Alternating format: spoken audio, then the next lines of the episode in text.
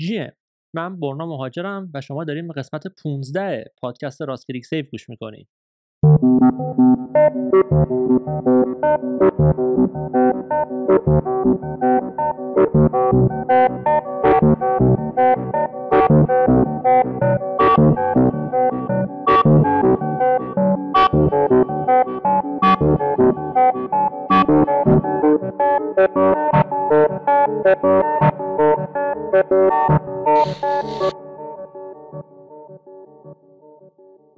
اگر قبلا به راست کلیک گوش کرده باشین که خب احتمالا می‌دونید. ولی اگر که این اولین باریه داریم به این پادکست گوش می‌کنین اینجا من باید بگم که راست کلیک سیو هر پنج قسمت یک بار به سوال و جواب و کلا یه جور ارائه اخبار و موضوعات و ماجراهایی که شاید یه ذره کوتاهترن و حالا هر کدوم به اندازه یک قسمت شاید محتوا نداشته باشن اختصاص داره. و من سعی می‌کنم که یه recap ی از ماجراهایی که اگر چیزی جا مونده باشه از قسمت های قبلی یا تو این فاصله اتفاق خاصی افتاده باشه دربارهش صحبت بکنم و ضمنا به سوالاتی هم که حالا مخاطبان این برنامه دارن و دوست دارن که توش توی اینجا دربارهشون صحبت بشه جواب بدم. بنابراین این قسمت هم برنامه همینه. اول از همه در زمینه اخبار بخوام بگم یک سری اتفاقات خیلی جالبی در این دو هفته اخیر در پلتفرم آبجکت که مخصوص تزوسه افتاده و به نظر من خیلی خیلی صحبت کردن دربارهش مهمه و به نظر من مخصوصا برای خیلی از ایرانی ها شاید موقعیت های خیلی فوق العاده ای توش وجود داشته باشه. و اون اتفاقی هم که افتاده اینه که آبجکت یک بخش curation ایجاد کرده و این بخش curation به طور کلی توی این یک, یک سال یک سال و نیم اخیر یک چیزیه که داره وارد بخش وارد بخش فضای NFT ها میشه و به نظر من بسیار بسیار اتفاق مهم و جالبیه. اتفاقا اگر که قسمت قبل رو گوش کرده باشین که من با آرمین هوری داشتم صحبت می‌کردم خب آرمین خودش curator ه و اتفاقا درباره حالا اهمیت و کلا جایگاه curation در فضای هنر و حالا مخصوصا فضای هنر دیجیتال خیلی صحبت های مفصلی کردیم که حالا اگه اون قسمت رو گوش نکردیم من حتما توصیه می‌کنم گوش کنین قسمت 14 ولی به طور کلی یک مسئله که من همیشه خودم با فضای NFT داشتم و الانم دارم اینه که عموما برخلاف فضای هنر physical و حالا دنیای هنر به طور کلی که یک بخش عمده ایش در واقع بخش عمومیشه یعنی استفاده ای که از هنر میشه جایگاهی که هنر داره بیشتر از این که محدوده به خریدار و collector و آرتیست و فروشنده و dealer و اینجور چیزا باشه function هایی که در یک اشل اجتماعی داره. در موزه ها در گالری ها در استفاده روزمره ای که مردم حتی شاید از طریق پینترست از هنر می‌کنن و تأثیری که در زندگیشون می‌ذاره و متاسفانه در فضای هنر دیجیتال و حالا خصوصا NFT این موضوع تقریبا اصلا وجود نداره. اکثریت قریب به اتفاق آدمایی که در این فضا فعالیت می‌کنن در یک دو قطبی آرتیست و یا collector قرار دارن.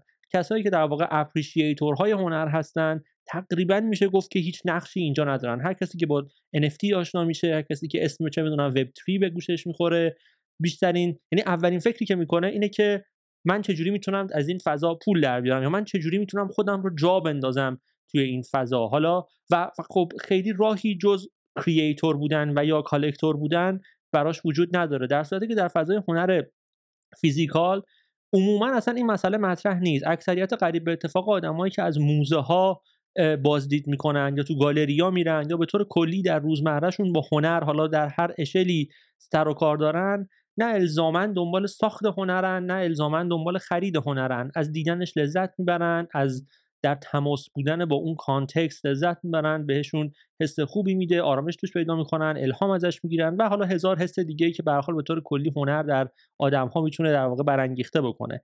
این ماجرا در فضای NFT تقریبا اصلا وجود نداره.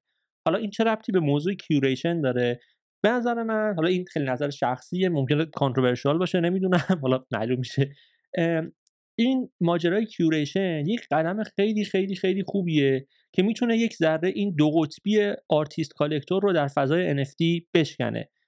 حدود یک سال و نیم پیش اتفاقا پلتفرم فاندیشن با یک بخشی که به اسم Worlds توش ایجاد کرده بود این در واقع در رو باز کرد و الان هم پلتفرم آبجکت حالا به یک نحو تازه‌ای داره این کار رو می‌کنه. حالا این دقیقا چیه؟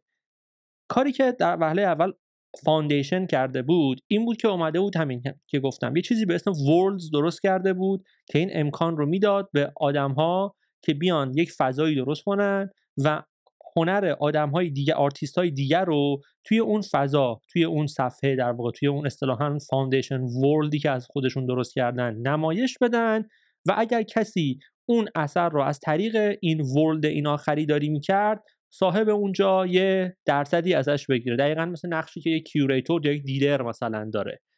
و بسیار بسیار چیز جالبی بود. و خیلی هم exclusive این کار رو انجام داده بود. یعنی می‌رفت به هنرمند می‌گفت که من می‌خوام کار تو رو در world خودم نمایش بدم. اون هنرمند باید میومد کارش رو در اون world لیست می‌کرد. یعنی اون اثر در اون لحظه ای که اونجا توسط اون curator داشت نمایش داده می‌شد از هیچ طریق دیگه قابل خریداری نبود اصلا. حالا کاری که آبجکت داره می‌کنه یه ذره با این متفاوته. فرقی هم که داره و به نظر من حالا این چیز جالبیه. بعضی نظرات مخالفی دارن. مثلا همین آرمین که دفعه قبل داشتم باهاش صحبت می‌کردم به مخالف این موضوع بود. کاری که آبجکت می‌کنه اینه که از این update به بعد یعنی الان اگه شما وارد وبسایت آبجکت بشین و بخواید توش کاری مثلا NFT درست بکنین و بفروشین سوای قیمتی که براش تعیین می‌کنین و سوای royalty که براش تعیین می‌کنین royalty یعنی همون درصدی که شما از فروش های ثانویه اون اثر قرار همیشه تا آخر عمرش بگیرین یا تا آخر عمر خودتون البته احتمالاً یه درصد دیگه هم به عنوان curator fee براش تعیین می‌کنین. بگین که من حاضرم مثلا 10 درصد از فروش این رو به یه کیوریتور بدم تا 20 درصد سقفشه. 5 10 15 20 داره. انتخابایی که حالا فعلا توش در نظر گرفتن. این چیکار می‌کنه؟ این میاد میگه که خب مثلا اگر که شما یک کاری رو به قیمت فرزن 10 تزوس مثلا برای فروش گذاشتین اگر یک نفری مستقیم از شما این رو بخره یا صرفا توی یه صفحه اینو ببینه و بخره همه اون ده تزوس به شما می‌رسه. حالا به جز اون یه fee که خود مثلا آبجکت برمی داره اون که خب همیشه هست مثلا کاری به اون نداریم. ولی اگر که یک curator ی بیاد و کار شما رو در اون صفحه curation های خودش قرار بده و یک نفری از طریق اون صفحه کار شما رو خریداری بکنه یک تزوسش یعنی همون ده درصدی که حالا تو این مثال شما براش تعیین کرده بودین به اون curator می‌رسه. خب این به چه درد می‌خوره؟ این یک دری رو باز می‌کنه به روی curator هایی و به روی آدمهایی به طور کلی که می‌تونن رسما یه جورایی میشه گفت سلیقه هنری خودشون رو monetize کنن. تا الان ما با دو قطبی artist collector طرف بودیم. شما یا باید art art درست می‌کردین میفروختین یا باید collector میبودین art میخریدین و حالا شاید بعدا مثلا گرونتر میفروختین یا هرچی. خارج از این دوتا چندان کاری نمی‌تونستین بکنین. الان به لطف این امکانی که objkt فراهم کرده و اتفاقا برخلاف اون ماجرای Foundation هزینه ای هم نداره. Foundation این کارش رو کاملا on-chain انجام می‌داد. یعنی شما برای اینکه بتونین اون world رو درست کنین باید کارمزد شبکه یا همون gas fee پرداخت می‌کردین. و برای تمام کارهایی هم که توش انجام می‌خواستین بدین کار لیست کنین کار دعوت کنین اینا باید تراکنش های on-chain انجام می‌دادین که خب gas داشت. حالا از نظر مثلا شفافیت و نمی‌دونم مثلا غیر قابل تغییر بودن و اینا خیلی کار جذاب و باحال و مهمیه on-chain بودن ولی خب از طرفی هم هزینه داره. اما کاری که داره objkt انجام میده هیچ هزینه ای هم نداره. در واقع صرفا مثل bookmark کردن میمونه. مثل اینه که شما یه دونه folder مثلا favorites درست کنین از کارهای هنرمندای دیگه و همینجوری شما می‌تونین همینجوری صفحه هر آرتیستی رو که دارین browse می‌کنین اگر از کارش خوشتون اومد زرت کلیک کنین و توی curation تون add ش کنین و شما می‌تونین همینجوری curation board های مختلف درست کنین. مثلا یه دونه دارین برای چون عکاسی سیاسفید یه دونه دارین برای چون نقاشی آبستره یا حالا هر چی که خودتون صلاح می‌دونین.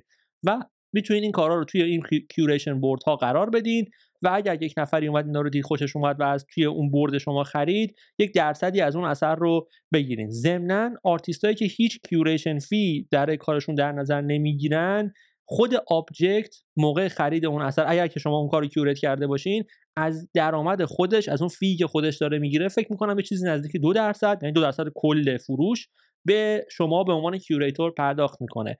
این این امکان رو به شما میده که میگم اگر سلیقه هنری خوبی داشته باشین یا حتی اگر که منتقد هنر باشین دست به قلم باشین خوب بتونین راجبش بنویسین ممکنه بتونین بدون اینکه نیاز باشه که هنرمند باشین یا collector باشین بیاین و شروع کنین یه مثلا art blog ی درست کنین برین هنرمندای تازه رو پیدا بکنین. همون کاری که در واقع curator در فضای کلاسیک انجام میده. کاراشو بذارین و مردم رو دعوت کنین که از توی این curation های شما بیان آثار رو تماشا بکنن و خب طبیعتا اگر که از توی اونجا خرید بکنن به شما یک درصدی هم داده میشه و می‌تونید در واقع رسما سلیقه هنری خودتون رو از طریق curation ها monetize کنین که به نظر من خیلی یه یه در جدیدی رو در اون دو قطبی artist collector باز می‌کنه که امکان میده با آدم های دیگه که تو توی اون حالا دوگانه در واقع تو اون دو قطبی fit نمی‌شدن بتونن یک جایی برای خودشون توی این فضا پیدا بکنن. و من خودم خیلی برام این قضیه جذابه. ضمن اینکه حالا دقیقا همین الان که من دارم این پادکست رو ضبط می‌کنم یه update جدیدی هم objkt داده خیلی بروزه این که این خبر.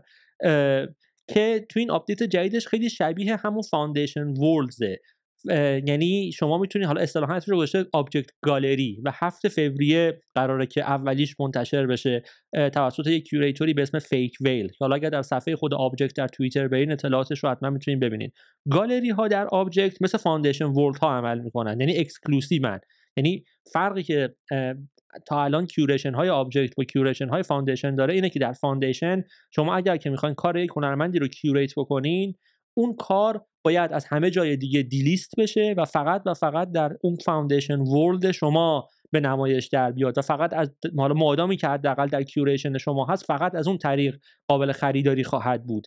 در نسخه objkt این چیزی که فعلا ازش وجود داره یه چیز اصطلاحا کاملا permissionless ه یعنی اینجوری نیستش که شما بتونین انحصار بگیرین روی curation اون اثر. که شاید از نظر خیلی curator ها این چیز خوبی هم نباشه به خاطر اینکه می‌خوان بتونن exclusivity رو داشته باشن نسبت به آرتیستی که کشفش کردن و کاملا قابل درکه. ولی فعلا یه چیز کاملا open ه شما می‌تونین بریم بدون اجازه از هیچ کسی بدون هیچ هماهنگی هر کاری رو که می‌خواین در curation تون اضافه بکنین و اگر که از اون طریق فروخته شد fee ش رو دریافت کنین. این update گالری که داره اضافه میشه اما مثل همون Foundation World ه و کاملا اصلا هدف اینه که بتونن از این طریق در واقع گالری ها و موزه ها و بنیادهای خیلی مثلا سنتی رو وارد این فضا بکنن که بتونن exhibition های خیلی curate شده و exclusive از هنرمندای دیجیتال ارائه بکنن. و خیلی خیلی اونم جالب خواهد بود و اونم مثلا یک addition خیلی خوبی به این فضای در واقع به این میشه گفت بعد سوم حضور در فضای NFT خواهد بود و من خیلی خودم شخصا ذوق دارم که ببینم که چه اتفاقاتی توش میفته و چه آدم های تازه از این طریق وارد این فضا میشن. این از این که خیلی خبر مهمی بود و امیدوارم که برین در curation های objkt تون رو شروع بکنید ضمنا یه چیز دیگه درباره objkt. من در قسمت دوی این پادکست در قسمت بخش سه این پادکست که درباره چجوری NFT درست بکنیم بود درباره خرید Tezos گفته بودم که بین از صرافی ها Tezos بخرین از صرافی ایرانی و بفرستین به wallet تون و اینا. بعد توی این فاصله از اون موقع چندین ماه الان گذشته دیگه. مثل اینکه صرافی های ایرانی Tezos هایی که میفروشن در واقع روی شبکه Binance ه. حالا این اصلا فایده‌اش نداره مهم اینه که آقا اون اون Tezos ی که شما از مثلا والکس و نوبیتکس و اینا می‌تونین بخرین رو نمی‌تونین بفرستین به کیف پول Temple تون که ازش برین توی Objkt کار mint کنین یا کار بخرین و اینا. و این یه موضوعی که هی به من direct داده شده بود توی این مدت و من هی نفر به نفر باید این قضیه رو حل می‌کردم. گفتم اینجا اینو یه روشنگری بکنم. باید حواستون باشه که اگر دارید از جای Tezos می‌خرین حتما اونها شبکه در واقع mainnet Tezos رو support کنن. در زمان ضبط این پادکست که حتما به تاریخ زمان انتشارش نگاه بکنین لطفا اگر که دارین گوش می‌کنین بعدا دارین گوش می‌کنین من تا جایی که می‌دونم ایرانی کارت که کارای مثلا PayPal و اینجور چیزا انجام میده گزینه خرید Tezos ی که مستقیم براتون بفرسته به کیف پولتون رو داره. من هیچ endorsement ی هم با ایرانی کارت ندارم هیچ ارتباطی هم باهاش ندارم. صرفا چون فقط دیدم که مثلا دوستان دارن ازش استفاده می‌کنن دارم اینو میگم. یعنی این اصلا به عنوان تبلیغ یا یه جور financial advice استفاده از ایرانی کارت نیست. صرفا خواستم بگم که اگر که دوست دارین که Tezos بخرین و برای شروع کارتون ازش استفاده بکنین الکی نرین مثلا تو نوبیتکس و اینا بخرین که بعد نتونین ارسالش بکنین و همینجوری یه مقدار Tezos توی اون صرافی رو دستتون بمونه. ایرانی کارت این کار رو مثل اینکه انجام میده و می‌تونین بین ازش بخرین و مستقیم ارسال بکنه براتون به کیف پول تزوستون که کارتون را بیفته. اینم از این. یه موضوع دیگه ای که من یه مدت خیلی خیلی زیادیه که دوست دارم دربارهش صحبت بکنم ولی هی فرصت نشده و اتفاقا داشتم فکر می‌کردم که احتمالاً یه قسمت خیلی خاصی رو باید بهش اختصاص بدم و شاید هنوزم این کار بکنم البته ولی حالا هنوز بهش نرسیدم.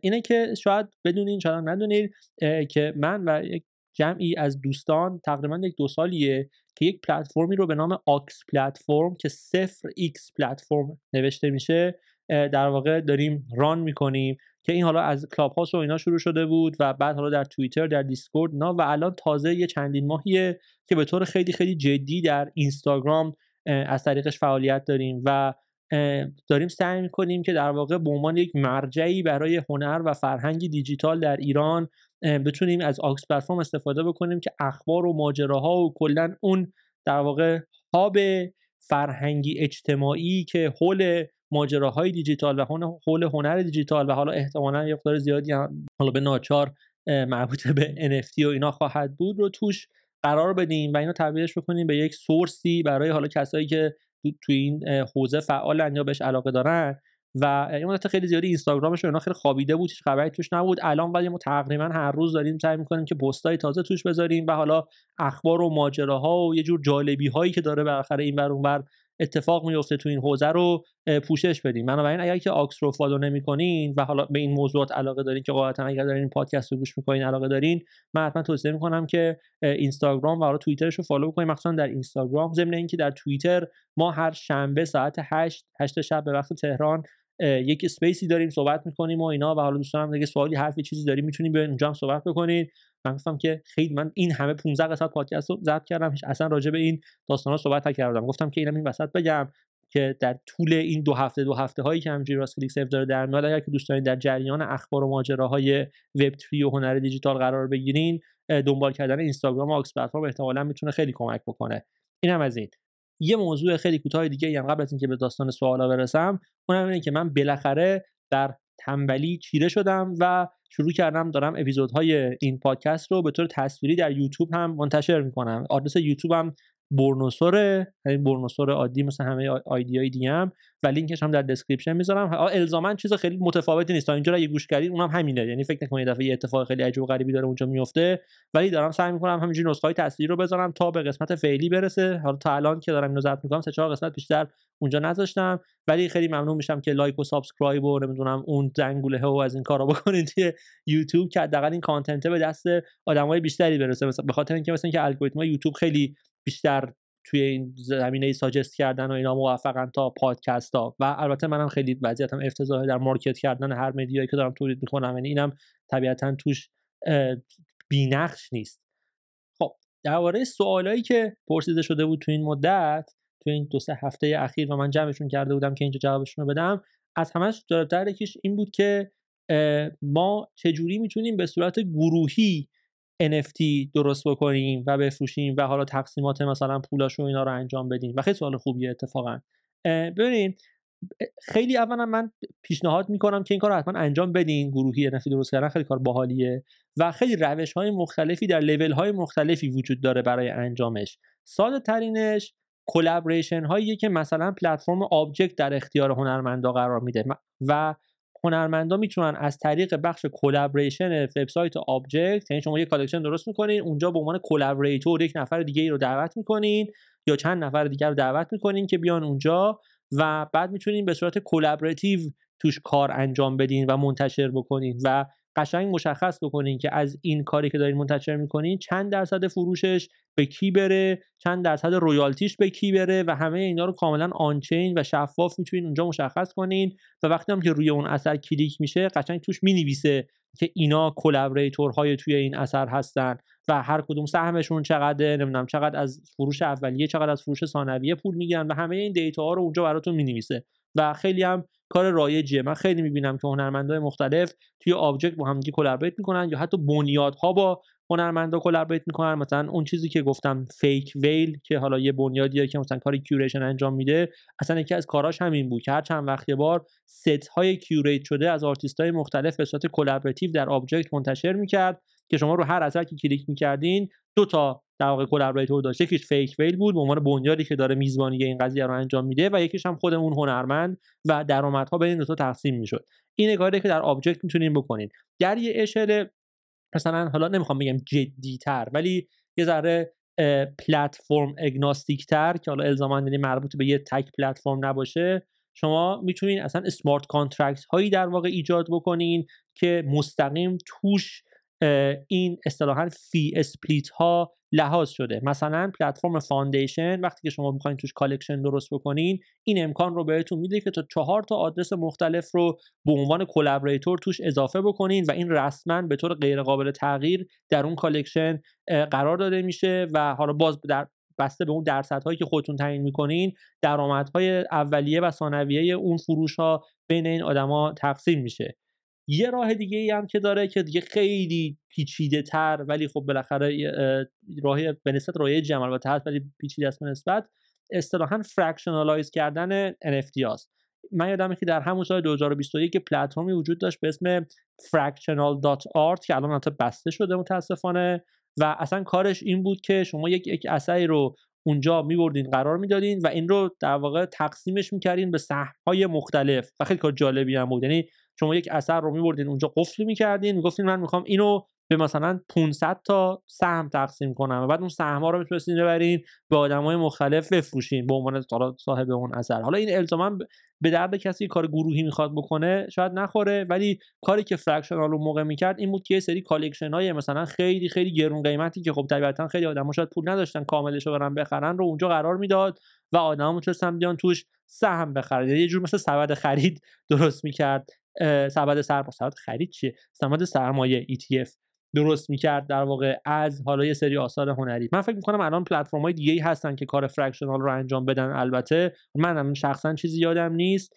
سعی می‌کنم پیدا بکنم. قول نمیدم البته. اگه پیدا کردم توی description حتما قرار میدم ولی راه های خیلی زیادی وجود داره واسه کار collaborative خیلی هم کار خوبیه. مخصوصا اون مدلی که در Objkt انجام میشه یه خوبی که داره اینه که اون اثر رو هم در پروفایل شما و هم در پروفایل اون کسایی که دارین باشون collaborate می‌کنین قرار میده و یه جورایی به همتون یه engagement و reach بیشتری از audience های همدیگه میده و من شخصا معمولا هنرمندا رو خیلی تشویق می‌کنم به اینکه کار collaborative انجام بدن. ضمن اینکه الان این هم یادم که دو قسمت قبل که من با بارتندر صحبت کرده بودم یکی از مسائلی که اونجا مطرح شد این بود که چقدر چند نفری passionate بودن و کنجکاو بودن در گشت و گذار و یاد گرفتن یک چیزی موثره و اینکه دو, دو نفر سه نفر چهار نفر با هم دیگه سعی می‌کنن یک چیزی رو یاد بگیرن هی به هم توضیحش بدن هی هر کی تازه یاد می‌گیره به اضافه بکنه و اینا. حالا در یه بستر هنری تر من فکر می‌کنم این بخش collaborative Objkt خیلی می‌تونه اون انگیزه رو هم ایجاد کنه. یعنی شاید سه نفر دو نفر هستن که با هم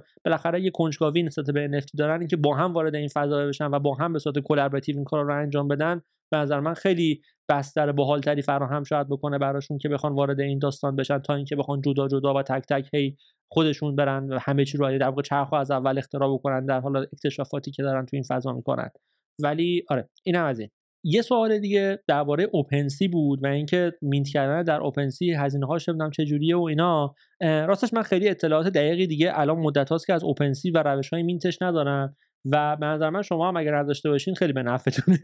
دلیلش هم اینه که OpenSea همونجوری که احتمالا می‌دونین از سال دو... از اواخر در واقع سال 2022 شروع کرده. به طور جدی داره همه ایرانی ها رو از از پلتفرمش بیرون می‌کنه. طبیعتا شما می‌تونین با VPN و مثلا هزار دور زدن و اینا یه جوری بالاخره اکانت در OpenSea درست کنین و مثلا توش فعالیت بکنین. ولی خب ریسکش واقعا بالاست. به خاطر اینکه یک بار VPN یه لحظه قطع و وصل بشه یه اتفاقی بیفته IP تون در واقع در اون کیف پولتون ثبت بشه تمومه و OpenSea احتمالا چند ماه بعد اکانتتون رو میبنده. حالا به طور کلی بسته شدن اکانتتون توسط OpenSea آسیبی به NFT هاتون نخواهد زد. یعنی NFT ها تو OpenSea که نیستن تو بلاک چینن و جاشون امن و امانه. من اینو بارها تو همین پادکست درباره‌اش صحبت کردم. OpenSea صرفا یه ویترینی برای آثار شماست. اما به هر حال اینکه شما مستقیم در OpenSea کار mint کنین و هدفتون این باشه که فقط در OpenSea کار بفروشین این خطر رو ایجاد می‌کنه که وقتی که OpenSea اکانت شما رو میبنده در واقع شما اون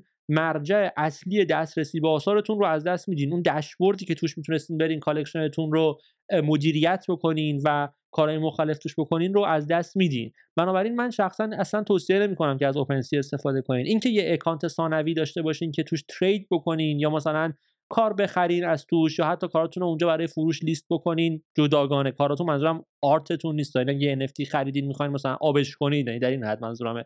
خیلی خوبه واقعا. یعنی این اصلا اشکالی نداره.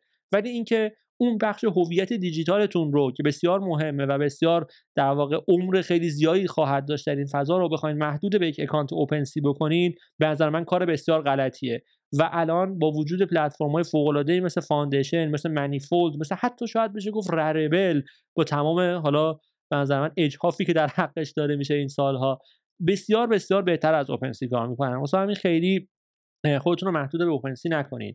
اگر هم مسئله fee و مثلا gas fee و اینجور چیزا براتون مطرحه و نمی‌خواین مثلا یه دفعه چمیدونم سی 40 دلار مثلا هزینه های اون اولیه راه اندازی مثلا collection در Foundation رو بکنین به نظر من Tezos که خب خیلی عالیه. الان چند وقته که Solana هم با پلتفرم exchange.art خیلی داره واقعا گل می‌کنه بین هنرمندا. من یه سال یه سال پیش تقریبا سولانا دوباره یعنی دوباره کنار. آره اولین بار بخش NFTش خیلی مطرح شد ولی خیلی جنبه تریدری و یه جورایی تو همون حباب در واقع اینوستورای بلاک چین سولانا این اتفاق داشت میافتاد. الان در این موج تازه‌ای که از NFT های سولانا دارن در واقع پاپولار میشن و ترند میشن خیلی هنری تره و پلتفرم اکسچنج خیلی خوب داره کار می‌کنه. من خیلی هنرمندای هم ایرانی و هم خارجی دارم. می‌بینم که دارن تو سولانا کار می‌کنن و یه middle ground خیلی خوبی داره ایجاد می‌کنه بین اتریوم و بین تزوس به خاطر اینکه قیمتاش خب از اتریوم بسیار ارزون تره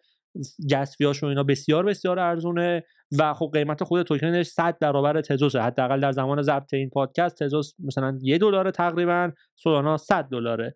و قیمت هایی هم که توشه مثلا یه دهم دو دهم و اینا تقریبا خب مثلا 10 دلار 20 دلار همچین چیزی میشه توی edition ها که خب معمولا توی تزوس این قیمت ها وجود نداره اونقدر حداقل توسط آرتیستایی که اونقدر شناخته شده نیستن. واسه همین من هیچ فکر نمی‌کردم البته اینو بگم ولی به نظرم بد نیست که نگاهی به سولانا هم داشته باشیم. ولی خب خیلی ریخت و پاش واقعا سعی کنین که نکنین و تصمیمتون رو بگیرین توی یه بلاکچین خیلی درست‌حسابی سعی کنین بمونین و همون تو فعالیت بکنین. من هنوز نظرم واقعا روی اتریومه و اینکه روی فاندیشن یک بار این هزینه رو انجام بدیم و این کار رو انجام یعنی اون مسیر رو شروع می‌کنیم و بعد توش ادامه میدیم نظر من خیلی نهایتا نفع بلند مدت بیشتری خواهد داشت. ولی خب از طرفی هم الان سولانا خیلی active خیلی حجم معاملات توش بالاست و نمیشم نادیدش گرفت. یعنی نمی‌خوام من آدم dogma ای باشم که همینجوری خیلی maximalist ی مونده روی یه چیزی. یه سوال دیگه ای که مطرح شده بود درباره اصطلاح whitelist بود. من اینکه اصلا whitelist یعنی چی mint یعنی چی؟ و اتفاقا من خیلی دوست داشتم که یه صحبت خیلی جامعی درباره این اصطلاحات بکنم. توی اون اکانت آکس پلتفرم که اولای پادکست داشتم می‌گفتم که در اینستاگرام داریم و داریم سعی می‌کنیم که digital culture رو توش مثلا یه جورایی اشاعه کنیم در ایران یه highlight ی داره به اسم dictionary که حالا اصطلاحات و لغات و مثلا همین ماجراهایی که در این فضا بیشتر استفاده میشه و slang ی که در فضای وب استفاده میشه رو به فارسی توضیح دادیم. من حتما توصیه می‌کنم که اون highlight رو بریم ببینید ولی وایت لیست ها به طور کلی در فضای NFT و هر جای دیگه خارج از این فضا در واقع مثل رزرو عمل می‌کنن. یعنی یک پروژه ای مثلا می‌خواد منتشر بشه فرضاً 100 تا دونه است. بعد اون سازندهش اون هنرمند که حالا درست کرده یا حالا هر کسی که هست میاد و میگه که مثلا یه شروطی تعیین می‌کنه میگه فرزن مثلا 20 تا از این 100 تا رو من رزرو می‌کنم برای کسایی که مثلا قبلا از من کار خریدن یا 20 تاشو رزرو می‌کنم برای کسایی که چه می‌دونم چه فلان NFT رو دارن مثلا کسایی که چه می‌دونم میمون دارن می‌تونن بیان مثلا زودتر از این پروژه mint بکنن می‌تونن بیان این کارو بکنن می‌تونن اون کارو بکنن. یه سری مزایا برای یه لیست محدود در نظر می‌گیرن. به این میگن whitelist حالا بعضیا ممکنه whitelist مجانی باشه. یعنی مثلا آقا فلان آدم ها این لیست حالا کسایی که holder این موضوع هستن کسایی که این شرایط رو دارن کسایی که چه می‌دونم انقدر از توییت های منو like کردن حالا شرایطش می‌تونه هرچی که اون سازنده تعیین می‌کنه باشه. می‌تونن بیان مجانی این مثلا NFT رو مینت بکنن بخرن. یعنی بخرن که دیگه دریافت بکنن. یا زودتر از موعد بیان دریافت بکنن یا با تخفیف بیان دریافت بکنن یا مثلا بیشترش همین مسئله زودتر از موعد بودنه. اینکه مثلا یک پروژه خیلی تقاضا براش زیاده قطعا وقتی که یه دفعه ارزش باز بشه یک جمعیت بسیار زیادی می‌خوان بیان و اون رو بخرن و ممکنه نرسه به خیلیا و اون کسایی که whitelist میشن مثلا دو ساعت قبل از اینکه به طور عمومی اون پروژه برای فروش قرار داده بشه می‌تونن با خیال راحت برن و به دور از اون دعوای مثلا Black Friday طوری اون اثر رو بگیرن. و خیلی چیز باحالیه اتفاقا. من خیلی دیدم هم در فضای هنر و هم حالا در فضای بیشتر collectible ها و اینا دیدم که whitelist ها یا اصطلاحا allowlist های مختلفی وجود داره و سایت های مختلفی وجود داره که این امکان رو برای پروژه ها فراهم می‌کنه که بتونن allowlist درست بکنن و خیلی ها ازش استفاده می‌کنن. در همین سوال یه سوال دیگه هم بود اونم که mint دقیقا یعنی چی؟ mint هم یعنی اینکه شما اثرتون رو تبدیل به NFT بکنین یا اون NFT رو در واقع بخرید یعنی شما وقتی که میرین یک پروژه رو می‌خرین هم دارین در واقع mint ش می‌کنین چون خرید شما باعث در واقع هک شدن و ثبت شدن اون اثر در بلاک چین میشه. اینکه شما هنر خودتون رو هم برین از طریق یک سایتی روی یک بلاک چین تبدیل به NFT بکنین میشه mint کردن. و ربطی الزاما به خریدن یا فروختنش نداره. صرفا NFT کردن یعنی mint کردن. یعنی ببخشید mint کردن یعنی NFT کردن. یه سری سوالای دیگه هم درباره اینکه اصلا NFT چه ارزشی داره و اینا بود که دیگه من فکر کنم توی این پادکست بنزای کافی درباره این قضیه و اینکه اصلا NFT کلا فقط یه مدیومه و ذاتا هیچ ارزشی اتفاقا نداره و اون چیزی که داره NFT میشه است که بهش ارزش میده یا نمیده. صحبت کردم و بنابراین اگر که واسه شما هم اصولا هنوز این سوال هست که اصلا NFT چیه و به چه درد می‌خوره و اصلا فایدهش چیه و مگه چه ارزشی داره و اینا حتما توصیه می‌کنم که مخصوصا قسمت دو این پادکست که اصلا همین درباره NFT چی هست رو گوش بکنین. احتمالا یک مقدار زیادی از صحبتتون رفت میشه. بازم اگر رفت نشد من تمام تلاشمو خواهم کرد که رفعش کنم اگر که با هم صحبت بکنیم. ولی فکر نمی کنم که خیلی بیشتر از اون توضیحاتی که تا حالا تو این پادکست داده شده چیزی واسه عرضه داشته باشم که توجیه کنه که NFT ها چرا ارزش دارن. و آخرین سوالی هم که حالا فعلا تا اینجا مطرح شده بود درباره دکا بود و اینکه چطور در گالری های دکا خیلی وقتا قیمت آثاری که برای فروشه نمایش داده نمیشه. و من از این فرصت می‌خوام استفاده کنم که ذره دوباره راجع به دکا صحبت کنم به خاطر اینکه نظرم خیلی خیلی پلتفرم آندرریتدیه هر چقدر هم که دربارش حرف زده بشه در گالری های دکا اگر که شما بخواین که قیمت آثار نمایش داده باشه اون بالا تو قسمت setting ش جایی داره که می‌تونید بزنین و انتخاب بکنین که listing ها رو نمایش بده. و وقتی که اینو می‌زنین هر وقت یه نفری با ماوسش میاد روی اون اثر اون قیمتش اون پایینش می نویسه چه هم قیمت خریدش رو می نویسه که مثلا آخرین باری که خریده شده چقدر بوده و هم قیمتی که الان برای فروش وجود داره رو می نویسه ولی من یه چیز دیگه که راجع به دکا می‌خواستم بگم این بود که الان دکا در feed ش که در واقع اون قسمت social دکاه که مثل فیسبوک و توییتر و ایناست یه امکان جدیدی فراهم کرده که مستقیم یه دکمه خرید اضافه کرده و خیلی جالبه. یعنی شما اگر یک NFT داشته باشین که فرضاً در آبجکت مثلا برای فروش گذاشته شده و یه قیمت مثلا چون 7000 قیمت داره اگر که در دکا اینو پست کنین و حالا یه چیزی مثلا راجبش بنویسین یا ننویسین حالش خیلی مهم نیست اون به هنر marketing خودتون بستگی داره.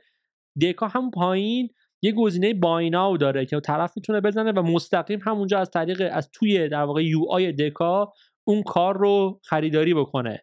و خیلی این گزینه خفنه. و بعد جالبه که دکا به شما notification میده که کی از طریق این امکان این خرید رو انجام داده. یعنی اتفاقا من خودم هفته پیش دو تا کار تو تزوس داشتم که از قدیم بود و اینا. همینجوری اومدم خیلی random می‌خواستم اینو امتحان کنم. توی دکا راجبش نوشتم دیدم که سه چهار نفر اومدن اینا رو خریدن. مثلا edition هایی که ازش مونده بود رو. و بعد برام دکا notification می‌داد که فلانی از طریق پست تو اومد و کار تو خرید مثلا و خیلی جالب بود. من واقعا توصیه می‌کنم که مخصوصا اگر که در یعنی توییترتون رو باز کردین و خیلی یه جورایی براتون فضا ناآشناس و احساس غریبی می‌کنین و حالا connection های زیادی طبیعتا توش ندارین فعلا از Deca استفاده بکنین. Deca خیلی فضای cozy تر و مخصوصا demographic user های بسیار بسیار دقیق تر و مربوط تری داره به این فضا و به این کارا و خب چون همه چیش on-chain ه و شما دارین رسما NFT هاتون رو توش قرار میدین این معضل این که شما باید عکس NFT تون رو توییت بکنین و بعد مثلا لینک خریدش رو تو توییت بعدی یا همونجا یه جایی یه لینک قرار بدین توش اتفاق نمیفته. لازم نیست کسی بره رو کلیک کنه مثلا بره حالا چه می‌دونم Linktree شما رو باز کنه بعد بره مثلا OpenSea رو باز کنه یا چه می‌دونم Objkt تون رو باز کنه از اونجا ببینه که چی به چیه. مستقیم رو همون NFT می‌زنه. و می‌تونه حالا بخرتش ببینتش هر کاری که می‌خواد انجام بده. واسه همین Deca رو واقعا دست کم نگیرید من تقریبا فکر کنم تو هر قسمت درباره این موضوع Deca صحبت کردم ولی هرچی بگم واقعا کم گفتم. مخصوصا اگر که تازه دارین کارتون رو شروع می‌کنید دوباره سوالی هم درباره فرمت و سافتور ساخت NFT مطرح شده بود که این هم بازم واقعا فکر کنم که برای من یه جورایی نشانه از اینه که ما چقدر هنوز فاصله داریم با اینکه NFT در واقع مس اداپشن پیدا بکنه.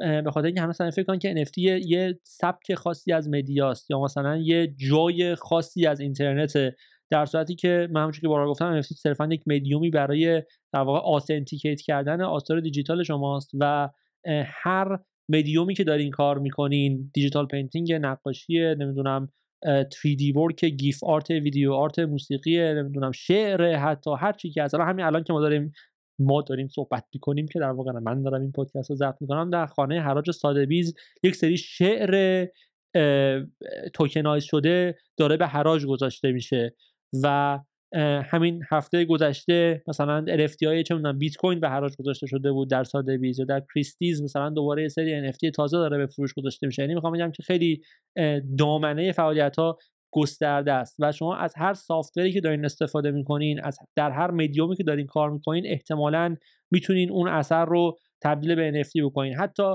physical artist ها طبیعتا می‌تونن با اسکن های خیلی خوب گرفتن از کارشون یا عکاسی خیلی حرفه‌ای کردن از کارشون اونا رو NFT بکنن. که من در قسمت های قبلی راجبش صحبت کردم. من شخصا خیلی فن جدا کردن کار physical و دیجیتال از هم اون به اون صورت نیستم که مثلا کار physical رو NFT کن physical رو جدا بفروش NFT رو جدا بفروش و حالا چندین مورد این باره صحبت کردیم. ولی کاریه که به حال می‌تونین انجام بدید یعنی خیلی خودتون رو محدود به اینکه حالا مثلا فرمت و extension ش چی باید باشه یا مثلا با چه software ی من باید NFT درست بکنم و اینا نکنین. واقعا آزادی کامل وجود داره. شما هر media ی دیجیتالی داشته باشین رو می‌تونین به راحتی تبدیل به NFT بکنید و نهایتا یک چیز دیگه یه من این آخر اضافه بکنم حالا که بحث داستان physical و دیجیتال شد یک کار جدیدی که یه سری از دوستان من مخصوصا حالا البته در خارج من زیاد دیده بودم ولی سری از دوستان و هنرمندایی که می‌شناسم در ایران توی سری از این event هایی که حالا حول موضوعات NFT و اینا برگزار شده انجام دادن و خیلی کار باحالی بود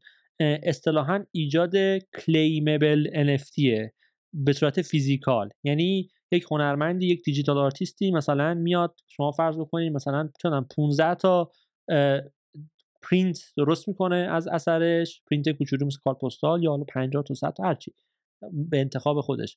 و اینا رو میده به آدما و بعد بهشون میگه که شمایی که اینو دارین می‌تونین برین مثل مثل coupon عمل می‌کنه. می‌تونین برین NFTش رو هم بگین. می‌تونین یعنی به من پیام بدین و مثلا من NFTش رو هم بهتون بدم. یا حالا اگر که نفر خیلی جدیتر بخواد این کارو بکنه مثل اون کاری که دیمیان هرست کرده بود می‌تونه در واقع کلیم یک به یک براش درست بکنه. یعنی بیاد به که شما می‌تونین انتخاب بکنین که این پرینتر که الان دستتون رو نگه دارین یا اینکه این پرینتر رو مثلا پاره کنین یا بدین به من پسش بدین.